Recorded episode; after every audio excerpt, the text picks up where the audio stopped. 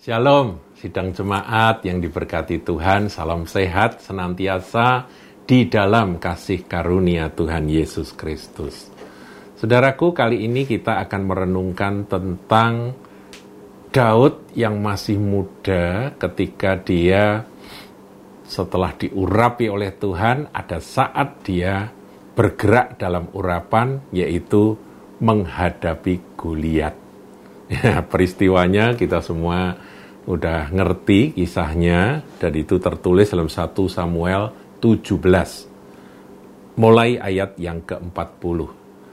Saudaraku, setiap kita itu mirip seperti Daud, saudaraku. Kita ini cepat lambat, suka tidak suka, mau nggak mau kita akan menghadapi Goliat. Nah, Goliat Anda itu apa, saya nggak ngerti. Goliat saya apa, saya juga nggak tahu atau belum tahu, tapi pasti muncul. Dan itu dari musim ke musim kehidupan rohani, Goliat-Goliat itu akan bermunculan, saudaraku. Nah, saudara temukan apa yang menjadi musuh terbesar Anda sebagai anak Tuhan. Nah, bagaimana cara mengalahkan Goliat? Nah, itu ter, tertulis di dalam kisah kemenangan yang gilang gemilang dari Daud. Saya bacakan saudaraku ayat 40. Lalu Daud mengambil tongkatnya di tangannya. Itu tongkat apa saudara? Tongkat gembala karena Daud ini adalah seorang anak anak remaja yang menggembalakan kambing domba milik ayahnya. Jadi ini tongkat gembala satu ya. Kemudian dipilihnya dari dasar sungai. Jadi rupa-rupanya sebelum berperang melawan Goliat, Daud itu pergi ke sungai. Kemudian dia masuk ke sungai. Saya nggak tahu sungainya itu dangkal atau dalam, tapi yang jelas dikatakan dipilihnya dari dasar sungai. Jadi di dasar sungai. Dia masuk ke sungai sampai ke dasarnya.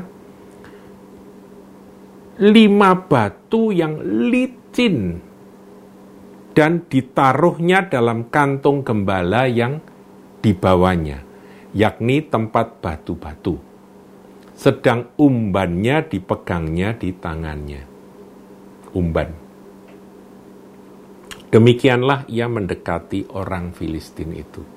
Ini luar biasa, saudaraku.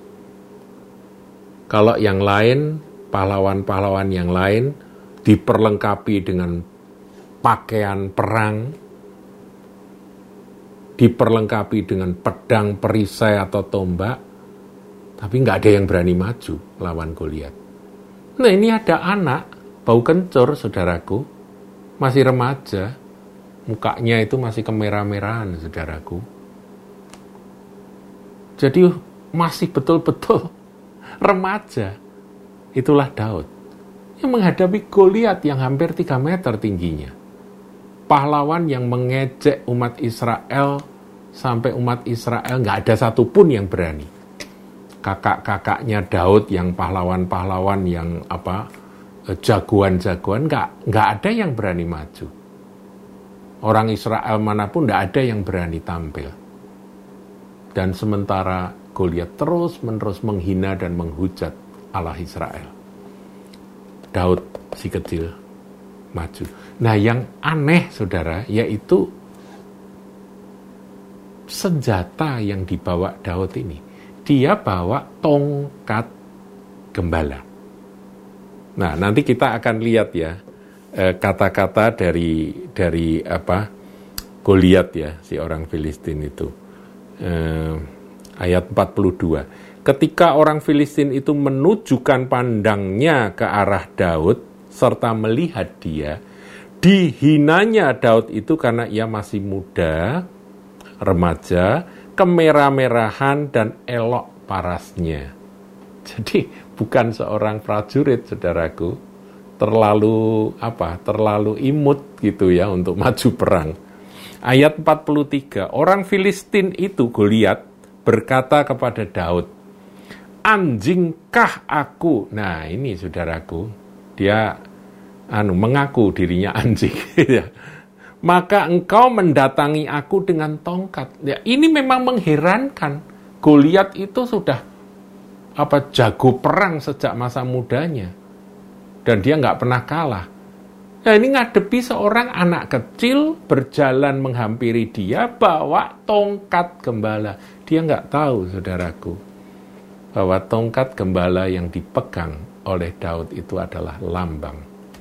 Lambang otoritas eksosia dari Roh Kudus ketika Samuel mengurapi Daud dengan minyak itu maka berkuasalah Roh Kudus dan dia pegang tongkat itu sebagai lambang otoritas. Aku mendatangi engkau dengan otoritas ilahi.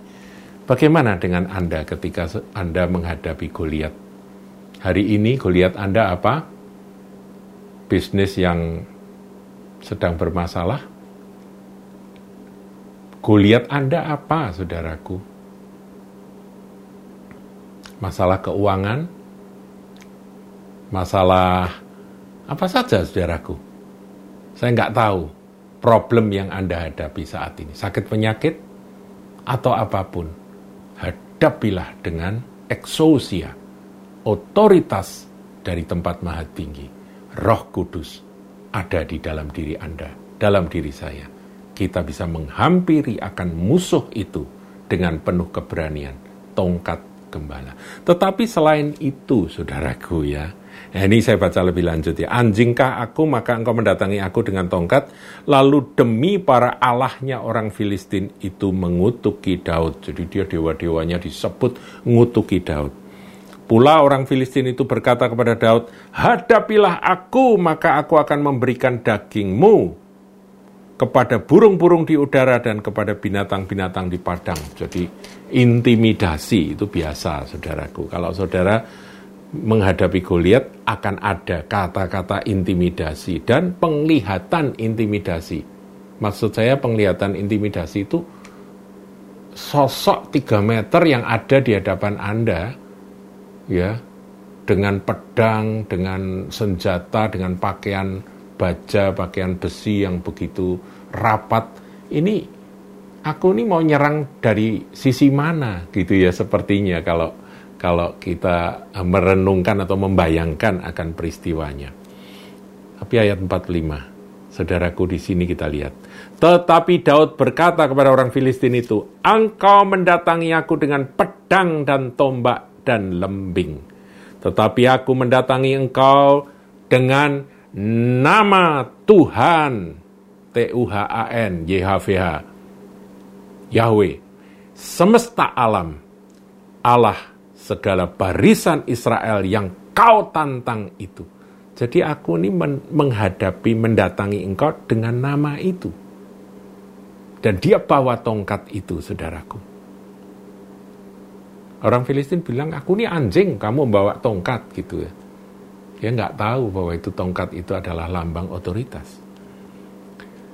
Kemudian ayat 46, kata-kata dari eh, Daud ini luar biasa, saudaraku.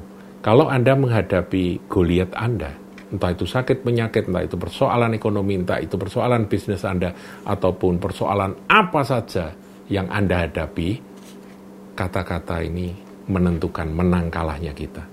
Di sini Daud praktek, saudaraku. Hari ini juga Tuhan akan menyerahkan engkau ke dalam tanganku. Ini nubuat, saudara dan aku akan mengalahkan engkau dan memenggal kepalamu dari tubuhmu. Hari ini juga aku akan memberikan mayatmu dan mayat tentara orang Filistin kepada burung-burung di udara dan kepada binatang-binatang liar, supaya seluruh bumi tahu bahwa Israel mempunyai Allah. Jadi intinya itu supaya supaya seluruh bumi, semua orang yang ada di bumi ini tahu bahwa kami punya Tuhan itu, saudaraku.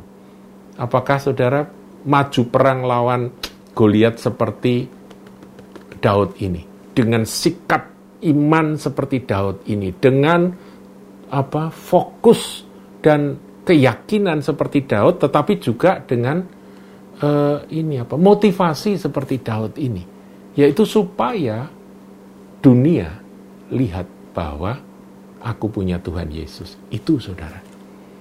Kalau bisa seperti itu saudara, engkau akan lihat Goliatmu itu tumbang di depan matamu.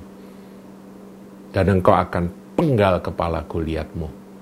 Ya ini pengertian anu ya, uh, pengertian bukan harafiah saudaraku.